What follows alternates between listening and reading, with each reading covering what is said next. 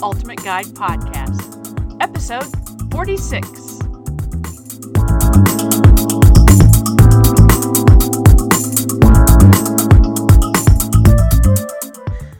Hi, I'm the Boomer Gal, Kaylin Amadio, your host and creator of the Boomer's Ultimate Guide podcast, and I have a new guest for you to meet this week.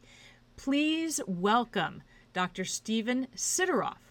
He is an author of a book titled The Path Mastering the Nine Pillars of Resilience and Success. And he is, is an internationally recognized expert in resilience, optimal performance, addiction, neurofeedback, and alternative approaches to stress and mental health. He is assistant professor in the Department of Psychiatry and Biobehavioral Sciences at UCLA's School of Medicine, as well as the director of the Raoul Wallenberg Institute of Ethics.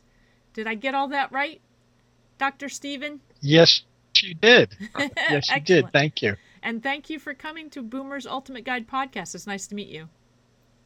It's good to meet you as well. Thank you.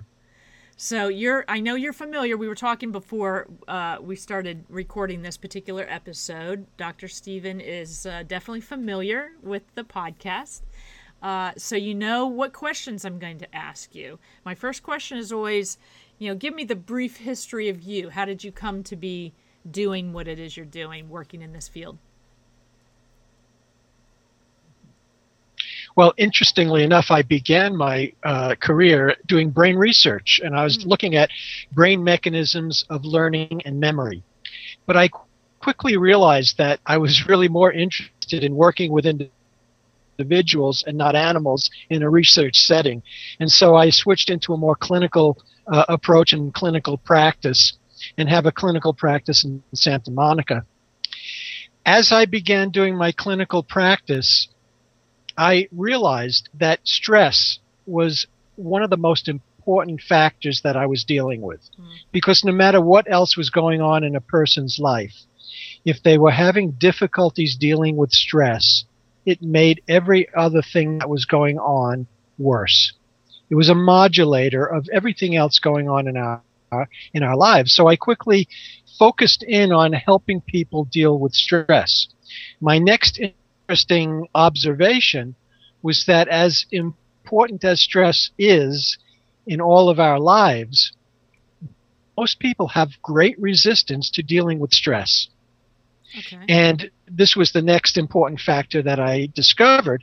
And as a result, I shifted my the focus of my work from stress to resilience because people are more apt to engage with resi- we, without resistance to being resilient.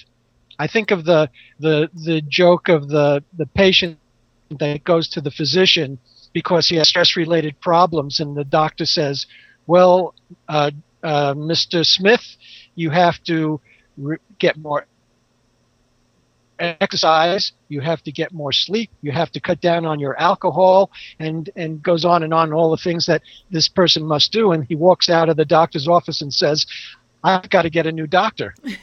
because right. because he doesn't like the answers that the doctor is giving him and so i wanted to create an approach in my work that people will embrace and so i've developed my nine component model of resilience and then I also wanted to deal with the fact that for many people, dealing with stress, being more resilient is overwhelming mm. because of what I just said. All the different things that we feel we must do in order to become resilient. And that's where I notion of the path. The idea of the path is that no matter where you're at in your life, you can do one simple thing at a time that puts you on the path. And once you're on the path, you know there's nothing more you can do in this moment. And that's very reassuring to many people because a lot of people I work with, even though they're doing a lot of to help themselves, they're always worrying about the things that they're not doing and should be doing better. Right. So the path is is sort of reassuring to them that they're doing all that to be doing. Right. you know when you were talking about stress i was i was sort of having a, a visualization of you know this weight you know that's you can bear it for a certain period of time carrying it on your shoulders right but eventually it really starts to get too heavy and yet we walk around with with that sitting there for such a long period of time uh, way too long in most cases That's right. That's And, right. um, and yeah. I, I I do a lot of work with physicians who refer people to me who are suffering physical symptoms that are the result of not being able to handle stress very well. Right. So I assume uh, you work with the over 50 crowd from time to time. That's that's the focus of this podcast, the boomers. And you know, I'm not going to hold it against you if you want to admit or not whether you too are a baby boomer. um, so do you find working with older citizens? Not that I'm, you know, now that I'm over 50, I know that 50 is not old but you know in the media when they talk I i've had i've had people refer to me as a senior and i think i'm not a senior that's my parents. I'm not a senior. What are you talking about? But it, that's another topic altogether. Do you do you find working with them different in any way in terms of this subject matter? Well, uh, first of all, yes, I am uh, a baby boomer. And uh, it's interesting growing up as uh, being in this baby boomer um, cohort, so to speak, because on the one hand, there's there's the it's nice to know that there's so many people that belong to this group that I'm a part of. Mhm. So there was the positive of that, but on the negative side, uh, uh, the, it's a very very competitive group and it had to be a very very competitive group because and just from my own experience when i was entering college all of a sudden there were so many more people trying to apply for for the same number of positions in Right. the colleges right and then in graduate school, there was the same problem. And then once I stepped into the academic world and into the um, career world, it was the same thing. There were so many more people vying for the same number of, of positions. hmm So I think it really engendered a very competitive nature to this group. So that's the one thing. Secondly, as we enter into this stage of our lives in our 50s and 60s, stress is cumulative. The effects of stress are cumulative. And so this group, more than the younger groups, are feeling more of the effects of stress. And for them, it's even more important for them to be resilient. I didn't realize that uh, stress is cumulative That That's is- correct. yeah that's interesting Yeah, Hans Selye, who's the guy who took the concept of stress from physics and brought it into the human realm, okay said that aging is simply the sum total of all the stresses we place on our bodies. Okay. I can I can visualize that. Clearly, I'm a visual person, right? I, you know, if I can put it into some sort of picture that I can see, yeah, that makes a lot of sense. All right, so we need to be resilient, right, to deal with this this stress that we're allowing Correct. ourselves to experience, or that sometimes happens to us through no fault of our own. Uh, so, what are your top three tips to this audience for maybe being more resilient? hmm Well, uh, I can give you a, a whole bunch of them, but the top three would be the first one is that resilience starts with your relationship with yourself. Okay. And the better your relationship with yourself, the more resilient you're going to be. And what do I mean by that? What I mean is that it's so important for a person to be loving and accepting of themselves. Most of the time, when I'm working with people who are having stress problems, it stems from the fact that they're very hard on themselves, very demanding of themselves. Um, it's okay to be demanding and expect you, yourself to do really well. But within that context, you also have to be accepting. So you don't want to work hard and say get a 90% on a test and then put yourself down for the 10% that you didn't get. So that's what I'm talking about. And a It's lot okay of people to do put- that too. That's My, correct. myself included. I, you know, I tend to be hard on myself. An overachiever, And- right? Right, and we all tend to do that to some to some degree. Mhm. Um, a, a paper that I wrote, and it's part of my book.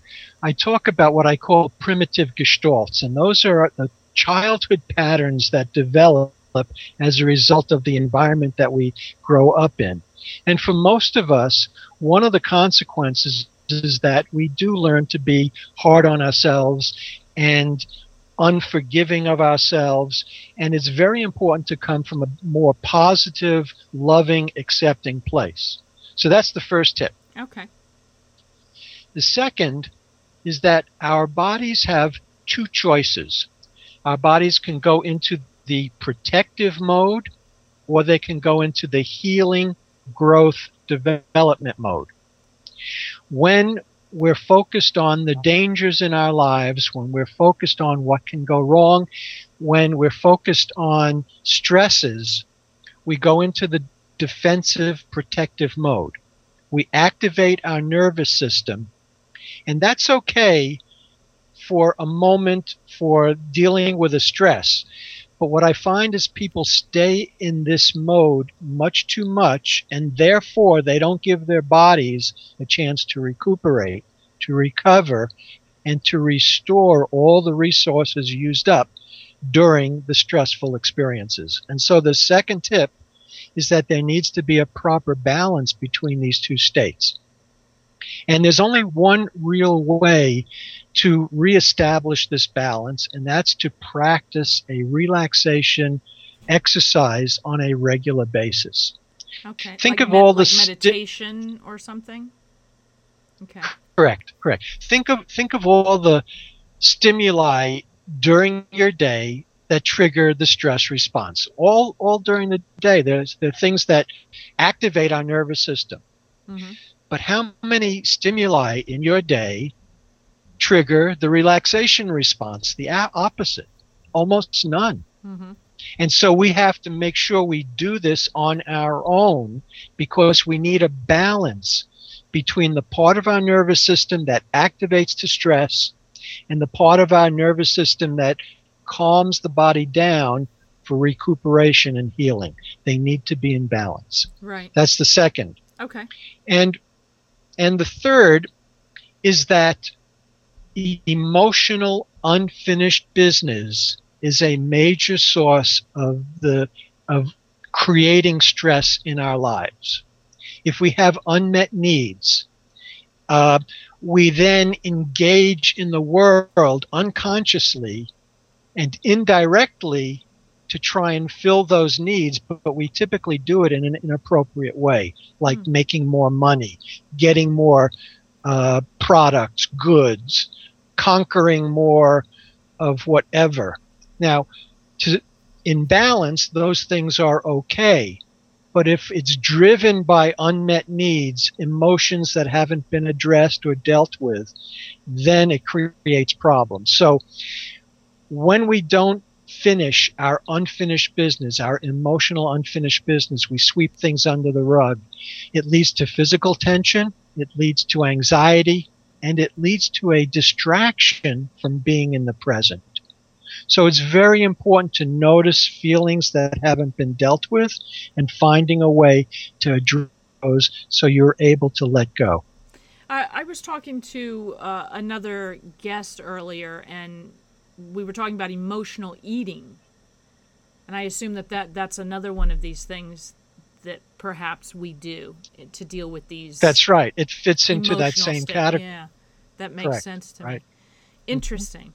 Okay, Yeah. so so now I'm a little more aware. Oh, I, I had another question for you. When you were talking about uh, having the time, you know, we have our our response safety you know what kind am i in danger that kind of response and we need to have the balance with the the healing the meditation is sleep included in that or is sleep different okay so it is sleep is very, very important because if you think about these two states I talked about, the activation of your nervous system mm-hmm.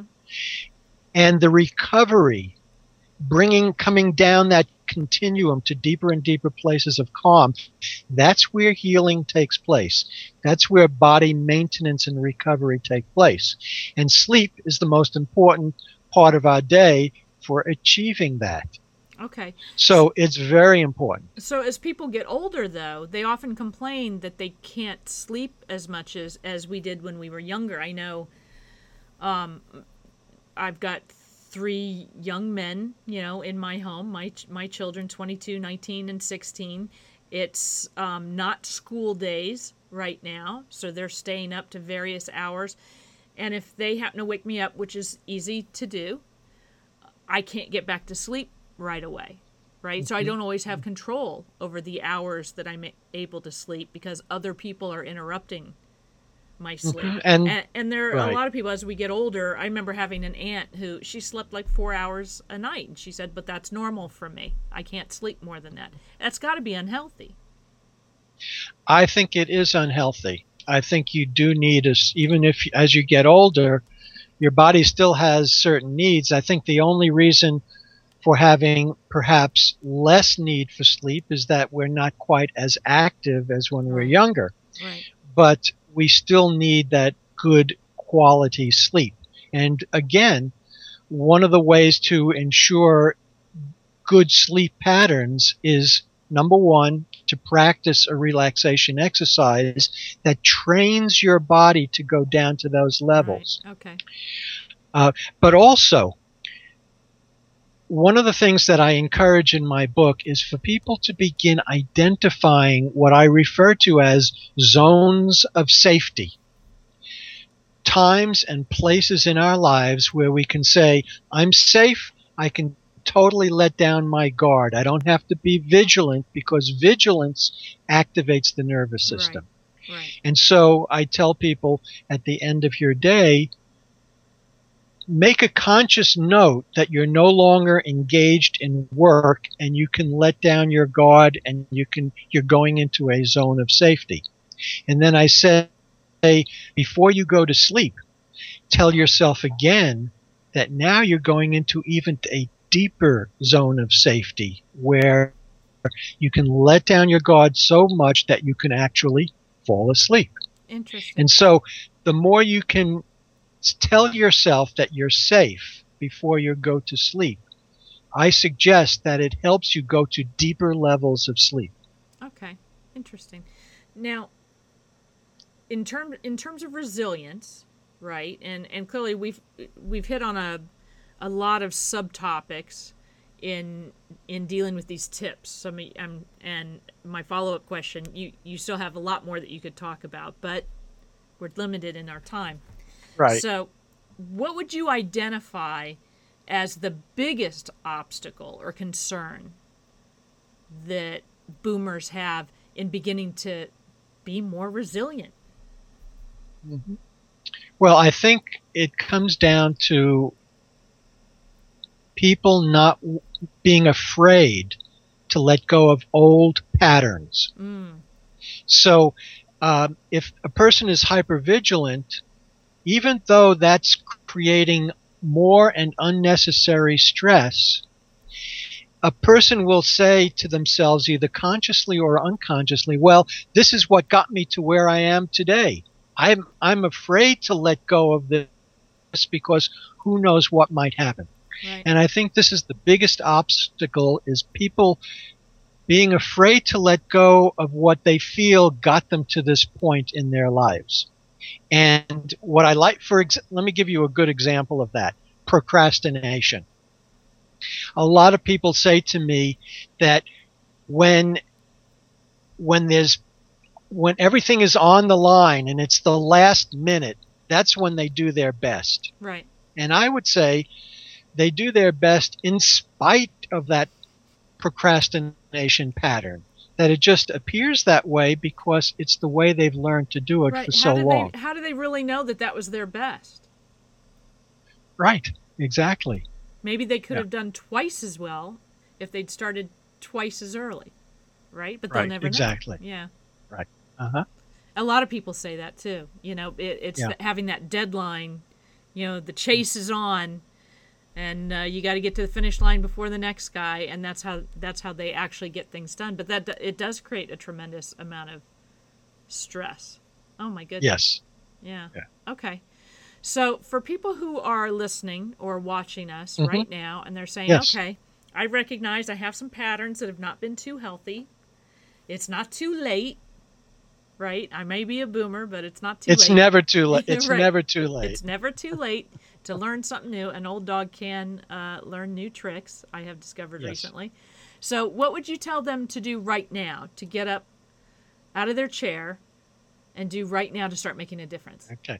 Well, of course, uh, what I, I would say is the best thing to do would be to buy my book because it takes people on a step by step process. And let, let me just, for a moment, identify what the nine components of my model Okay. are. I think that would be helpful to your audience. So, the nine components fall into three cat, three areas. The first area is relationship, and there's relationship with self, relationship with others, and relationship with something greater. Okay. And within relationship with something greater, there's purpose, spirituality, and giving service. In the next area, it's organismic balance and mastery. And within that, there's physical balance and mastery, mental or thinking balance and mastery, and emotional balance and mastery. And then in the last in the last area, which is process, how we engage in the world, there's presence, flexibility, and the last one is power. And I identify, I define power as the ability to get things done. So that's that's my model. Okay. Ma- it So- makes a lot of sense. Yeah. So one of the other things that a, uh, that your listeners can do is on my website I have what I call the resilience challenge. There are nine questions that they can take and answer, and then it gives them a sense of where they are in terms of their level of resilience. And that would be a great start. Also, on my website, I have a free audio download of a relaxation exercise so they can get that as well. Like a uh, guided meditation kind of thing. I love Yes. those. And if you Right. if you've never done a guided meditation, they're absolutely fabulous. You know, somebody, you know, verbally in in a a uh, MP3, you know, in a auditory way, sort of walks you through relaxing, and it really does work. It, it they're terrific exercises. I love doing them. So my next question was how how can listeners get in touch with you? You mentioned your website. Would you tell us the address Certainly. of the website? Right. It's drstephensideroff.com. That's D R Okay. S T E P H E N S I D E R O F F. Okay. The other way is they can send me an email, and my email address is sideroff at ucla.edu. So All those are two good ways to connect. And if if you're listening, as always, when you come back to Boomer's Ultimate Guide podcast, which I know I apologize, it's a very long URL. You can take the shortcut, thebugpodcast.com, because uh, internally we always call Boomer's Ultimate Guide bug here around here. Um, thebugpodcast.com. You can look up Dr. Stephen, right? Look up words like resilience or Stephen with the PH, right? And this Yes. particular episode will come up and you will be able to find these links in case you weren't able to write them down. We'll have his email address and his website so you can find it. It would be fun to go take that that little quiz or or test uh, to Mhm. find out uh, where you're at on the scale right now. What uh, Right. what kind of work do you have to do? So right. And wherever you're and wherever you're at, it's important to be accepting of that yeah, yeah, we're so and not put yourself ourselves. down. Yeah, I, I don't I don't know if it's generational to us. I, I hadn't really thought about the competition thing, hmm but wow, that's really true. When I envision uh, boomers on the continuum of you know the world and how we tend to categorize different generations so that we can, you know, keep track of, of our world and the people in it.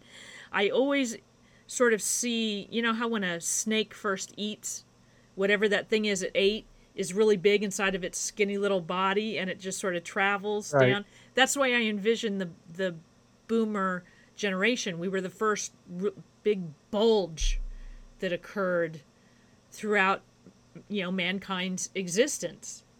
You know, that was the first time anyone had seen it and imagine what a great impact that has on everything. On absolutely everything. And why it never occurred to me that including competition, the fact that there were more people applying to college and applying for jobs and I hear millennials because all three of my sons are millennials. Uh, and I've heard older millennials complain about the fact that boomers don't want to retire, so they're still in the workforce, you know, and we're still a, this large group. And the next large group, they might even be bigger than us, the millennials, they can't move up because nobody's moving out, you know. So we've got we've got these problems. Yeah. Um, and I think every problems. generation has every generation has its burden and has its pluses and minuses. Yeah, right, exactly. And on, only uh, hindsight, you know, can tell us whether we reacted well, you know, whether we did all the right things or not, and and that that's going to be true of the millennials too, as we watch them move forward. So Right. before I let you go, would you like to share an inspirational quote or or story with us? I will give you a quote that really highlights my fifth component of my fifth pillar of resilience, which is thinking mastery, uh, being able to think and and your mental approach that's the best approach possible. And it's a quote from Henry Ford, who said, Whether you believe you can or believe you can't, you are right That's a great. and the whole no and the whole notion there you know resilience is about physical balance and mastery emotional balance and mastery but it is also guided by our thinking so the results of life and whether you are happy or miserable to a great extent has to do with where you place your focus and what your belief is Mhm. and so I suggest that people always look to what's possible rather than what's difficult. Right. And to always look to a situation as being a challenge rather than being a problem. So you want to approach a situation with the best possible mental attitude, which literally can change how your brain functions. Right. Yeah. Which and, is- and you use the word literally. This isn't a figurative thing, and this, it's not a woo woo. You know, think good thoughts and good things happen. Uh, There's science behind the fact that whether you think you can or you think you can't, you're right. Your brain Yes. talks you into your reality sometimes instead of the other way around. Mm-hmm. Yes. Yeah. Right. And in my book, I actually go into a lot of the science behind neuroplasticity and how we can literally change how our brain and behavior function. And if I can just have one more moment to, Sure. to tell you, one of the things that I talk about in my book is the evolutionary mismatch that we are dealing with today. And by that I mean we still carry the survival mechanisms of our hunter gatherer ancestors of 20, 30, 50,000 years ago, and yet the stresses that we encounter do not require fight or flight, hmm but our body always mobilizes for fight or flight. Right. And so it's incumbent on us to learn a different type of and and because of neuroplasticity, as I point out in my book, we can literally redesign our stress response. And I go through a process to teach people how to do this based on how peak performers uh, have done it in the past okay. which Okay. is a calm focus. So you maintain the the activating components that you need to deal with the problems that we have today, but you don't have to tense up your whole body and elevate to the same degree. And so we can actually learn to redesign our stress response. Right. People, you have got to go get this book. I'm going to mention the title one more time before I let you go. You, you've been uh, listening to Dr. Stephen Sideroff, and he is the author of The Path Mastering the Nine Pillars of Resilience and Success. And like I said, I'll have the links on this particular uh, episode. You know, every Tuesday afternoon at 2 p.m. Eastern Time, we release another episode of Boomer's Ultimate Guide podcast with great guests like Dr. Stephen, who can help you build a. Uh, well, I help people build thriving businesses, but people like Dr. Stephen help you live vibrant lives. And that's what it's all about in the end. So, Dr. Stephen Sideroff, thank you for coming on the podcast. It's been my pleasure. Thank you. It was great meeting you. And those of you out there, until next time, I would very much like you to take care. Boom, baby. That's it for now. See you next time on Boomer's Ultimate Guide Podcast.